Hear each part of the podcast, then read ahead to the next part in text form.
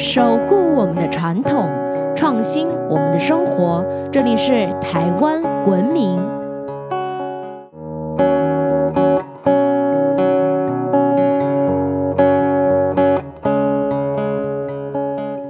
各位听众朋友们，大家好，欢迎收听台湾文明，我是热爱台湾民俗文化的新著名甜甜。爱情一直都是亘古不变的话题，从古时呢传唱最广的诗歌《诗经》开始，到现在大家爱听的一些流行歌曲啊，绝大部分都是描绘爱情的。当我们遇到一个心仪的对象啊，有的人就会说呢：“天哪，我们是上天就安排好的姻缘吧？我们是注定就要在一起的吧？太浪漫了吧！”但是呢，当我们遇到了一段不好的恋情，有的人就会说啊。天哪，真是一场灾难！我们真是孽缘啊！你看怎么样呢，都逃不过“缘”这个字。那缘分到底是怎么一回事呢？月老啊，月老啊，拜托拜托，救救为情所困的痴男怨女吧！你看甜甜这不来了吗？你有这样子的疑惑吗？为什么别人拜月老啊求姻缘，结果都圆满，但是到你的身上却不行呢？你肯定会说，我怎么还没有遇到爱情啊？是我不够诚心吗？还是我拜月老的方式错了呢？为什么遇到的人都不是我想要的那个人？不知道大家有没有偷偷去拜过月老啊？你是不是想要求到一段好的姻缘，遇到一个对的人？那到底要该怎么做才好呢？红线另一头的真命天子啊，你到底有没有循着命运来到我身边？如果你有这样子的疑惑，那就不要错过本期精彩的节目哦。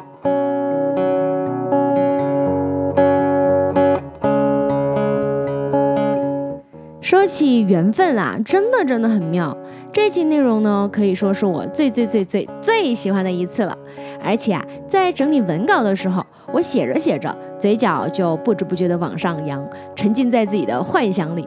因为爱情对我来说，真的是一种非常美妙的存在啊！尤其我还是一个充满幻想的浪漫双鱼座。天性如此啊，这是双鱼座的正常发挥。不知道大家是不是也常在幻想呢？希望能在某一天啊，遇到一位命中注定的他。有朋友跟我说呢，他去拜了月老之后，然后还求了红绳，不久就真的遇到真命天子了，太神奇了！你是不是也想试试看？但是呢，我们在拜月老之前啊，大家有必要知道月老是谁，还有月老是怎么成为掌管人间的姻缘的神仙的呢？今天啊，我们就来好好的聊一聊月老的故事，聊聊人间的爱情。月下老人又称为月老尊神、月老爷、月老公，在民间信仰里呢，月老是掌管男女姻缘的神仙，为媒合之神。正所谓啊，千里姻缘一线牵。月老手执着一本姻缘谱，将红丝绳系在姻缘谱中的未婚男女双方的脚上，这样呢，就算是相隔千里，也能成为夫妻，让有缘人终成眷属。所以呀，很多想寻求一段好姻缘的男男女女都会去拜月老哦。其实，关于月老的记载是从唐朝开始的，大家都知道。过去的婚姻呢是父母之命、媒妁之言，自己呀是做不了主的。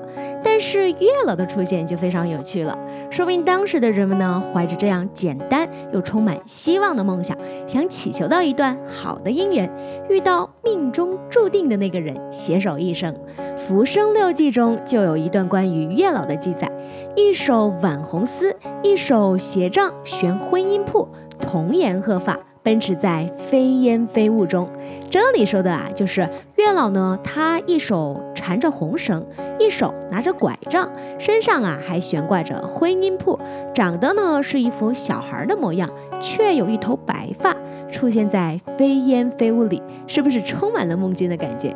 这让我想起，爱情不也是在不经意的时候出现的吗？而且啊，也像烟又像雾一样。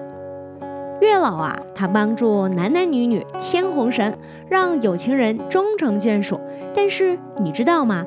月老啊，他在成神之前也有一段刻骨铭心、感人的爱情哦。据说在很久很久以前，有一对年轻人呢被玉帝选中，男人呢即将成为天神，女人啊则要成为冥神。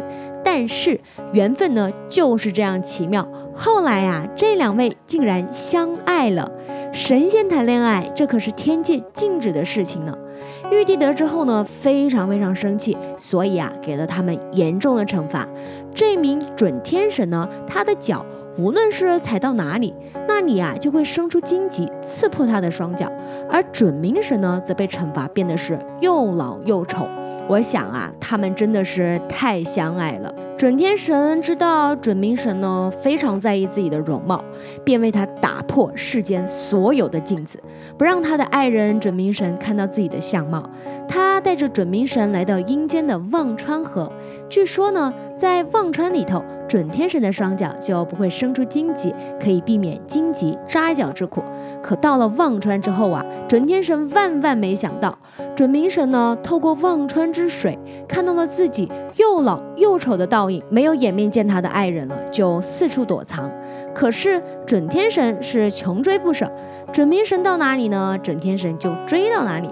他的脚啊，踏出忘川，就被脚下生出的荆棘刺的是鲜血直流。流出的鲜血呢，在岸上开出了一朵朵鲜艳的彼岸花。准明神看到之后啊，非常非常心痛，但自己呢又不敢面对准天神，于是流下了伤心泪，熬成了让人忘记所有爱恨情仇的孟婆汤。对，准明神呢就是孟婆，而准天神呢就用自己的血染成红绳，一心一意的给天下男女牵红绳，促成一段又一段美好的姻缘。准天神啊，就是月老，没有想到吧？月老跟孟婆竟然有这样一段感人的爱情故事。据说彼岸花花开不见叶，有叶不见花，可能就是在诉说着月老跟孟婆的天地之隔，有缘无分吧。他们呢，一个在天宫牵红绳，埋下姻缘与牵绊；一个在黄泉断尘缘，斩断情丝羁绊，泪断无情丝。原来呀，人世间的爱恨情仇，竟然连神仙都逃不过这一劫。唐朝文学家李复言所著的《续弦怪录·定魂殿》中记录着这样一段关于月老的民间传说。这个故事呢，是发生在宋城的南殿。唐朝啊，当时有一个名叫韦固的书生，正好路过宋城，借宿在宋城南店的一家客栈。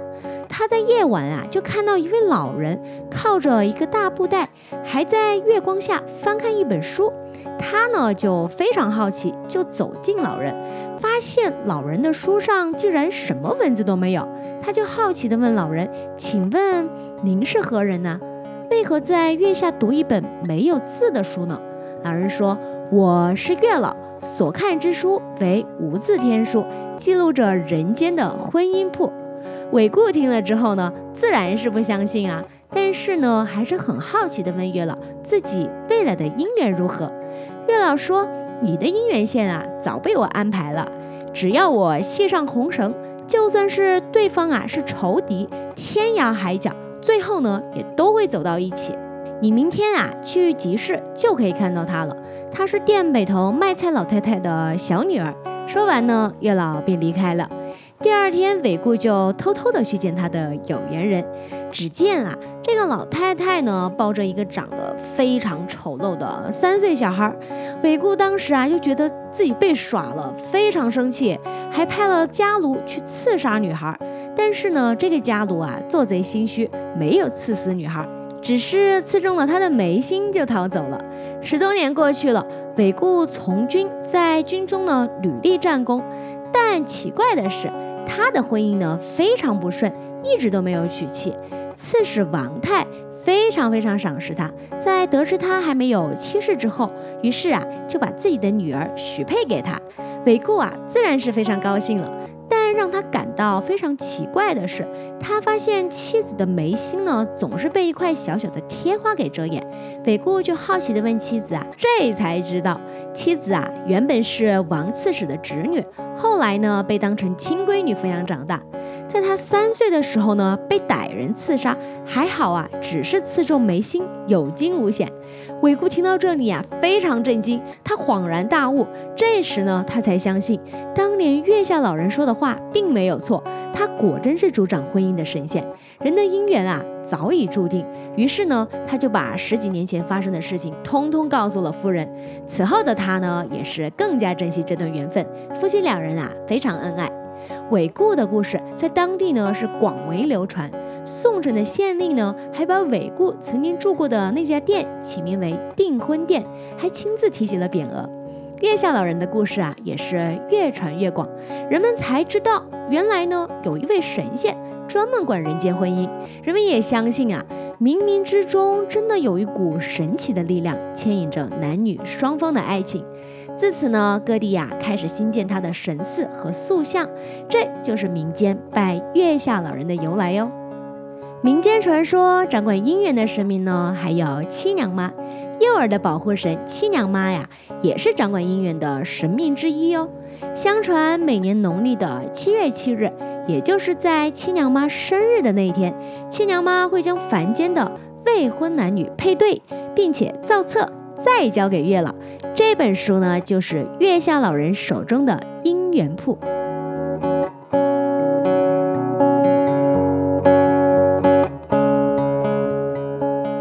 拜月老关乎于我们未来的幸福，不容小觑。接下来呢，就给大家分享一下如何拜月老最灵了，以及给大家分享几位台湾最火的月老。在这里呢，要提醒大家哟，因为每间庙拜拜的要求不太一样，所以建议大家如果有诚心求姻缘的话，最好是提前问一下庙方人员哦。我在这里呢，给大家简单的介绍一下注意事项。去拜拜之前呢，可以提前看看参拜的庙宇的要求哦。一般呢是准备金纸啊、香啊、贡品，有的人呢还会提前准备好巧克力之类的。去的时候呢，建议啊大家穿的干净整洁，以端庄的服饰为主哦。而且啊不要带伞过去哦。如果真的下雨的话，也要先把伞先放下来，千万别带着伞去拜拜哦，否则啊是求什么都散了。点香之后呢，大部分庙是先拜天公。再参拜主神，大家要记得依照每个庙的插香顺序来拜哦。就算啊，你只是想求感情，但是呢，也还是要向每尊神打过招呼哦。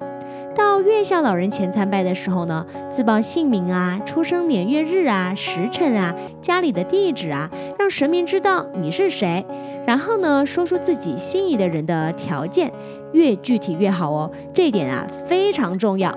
因为你要知道自己想遇到什么样的人呐，然后再告诉月老，他才能让你遇到真正合适你的对象哦。如果你喜欢高的对象，就要说对方身高要超过一八零啊，就不能说只是要高，那到底是多高？月老他也不知道啊。如果你希望对方每天都能跟你聊天啊，就不要只是说健谈等等的，不要太模糊的概念。要记得啊，你在开条件之前呢，同时也要衡量一下自己的条件，先看自己能不能做到对等的，否则啊，月老可是会很为难的哦。讲完之后呢，如果你想要求红线，你就要宝贝得到同意之后才能取到红线哦，不然啊，你可能会招来烂桃花。取得红线之后呢，要过香炉三圈之后啊，就可以放钱包啊或皮夹都可以。听说呢，还有如果你的红线遗失了，就说明月老啊牵好红绳呐，别着急，你的缘分啊。很快就会到了，不过大家千万别贪心哦，还多拿几根红绳，就算是你要帮朋友求红绳也是不可以的。当我们拜完月老之后呢，有的地方啊还会提供茶水，如果很烫的话，大家不要用嘴吹哦，一吹的话可能就会把你的缘分给吹走了。如果大家真的遇到了那个理想的对象，修成正果之后呢，大家要记得带上喜糖啊、喜饼啊去还愿，这样啊，月老也会很开心的哟。千万不要傻傻的带着刚交往的对象就去还愿了，一定要等到订婚呐或结婚之后再一起去还愿。心诚则灵，希望大家呀都能遇到那位真命天子。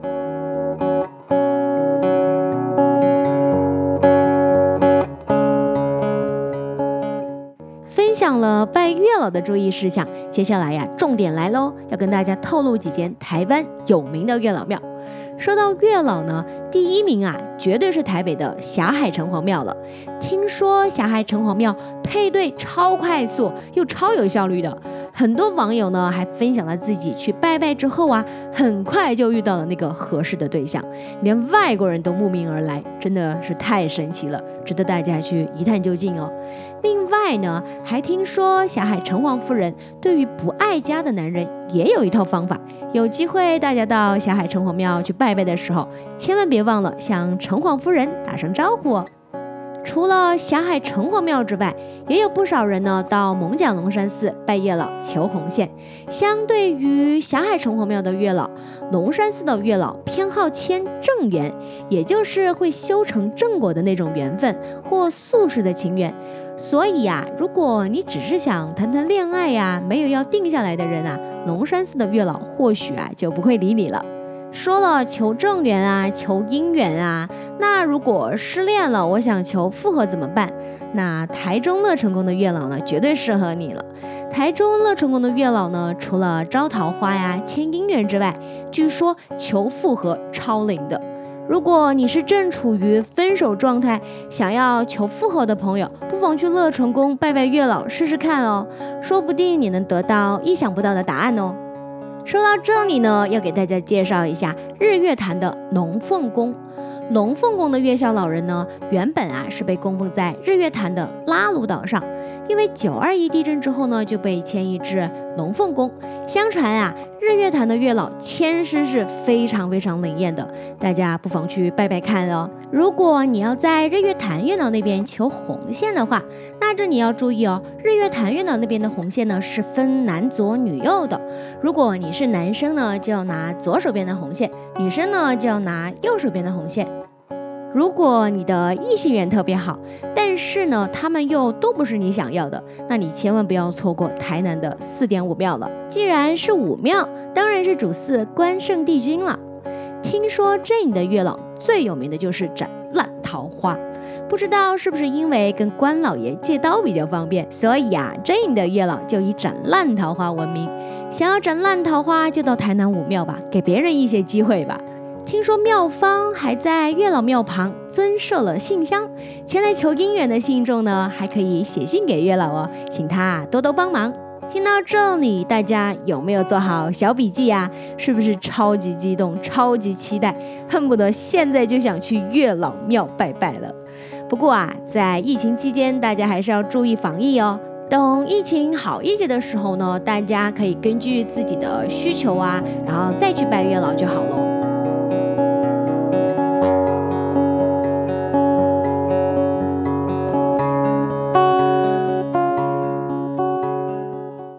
接下来呢，想要跟大家分享一些关于我对爱情的一些小心得。其实啊，实不相瞒，各位，我以前拜月老呢，真的是乱拜一通，非常夸张。我相信应该可能没有人像我这么拜，大家千万不要学我，一定要把我们刚刚提到的如何拜月老的一些事情好好的学习下来哟。相信呢，有很多朋友啊都有这样的经验。看别人呐，好像很快就遇到了一个好的对象，自己呢却一直都等不到。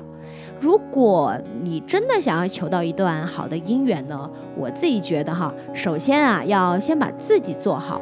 如果我们希望遇到一位优秀的对象啊，你要先看看自己立下的那些隐藏的条件呢，你自己是否能做到，而且啊还要用心。任何单方面付出的感情都不会持久哦。既然大家都知道爱情是需要经营，但到底要怎么做才好呢？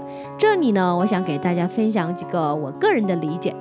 我所理解的爱呢，不是去改变对方，而是要互相包容、互相接纳对方。这一点啊，我想大家觉得，嗯，听起来真的很简单，但是做起来呢，非常非常不容易，因为我们。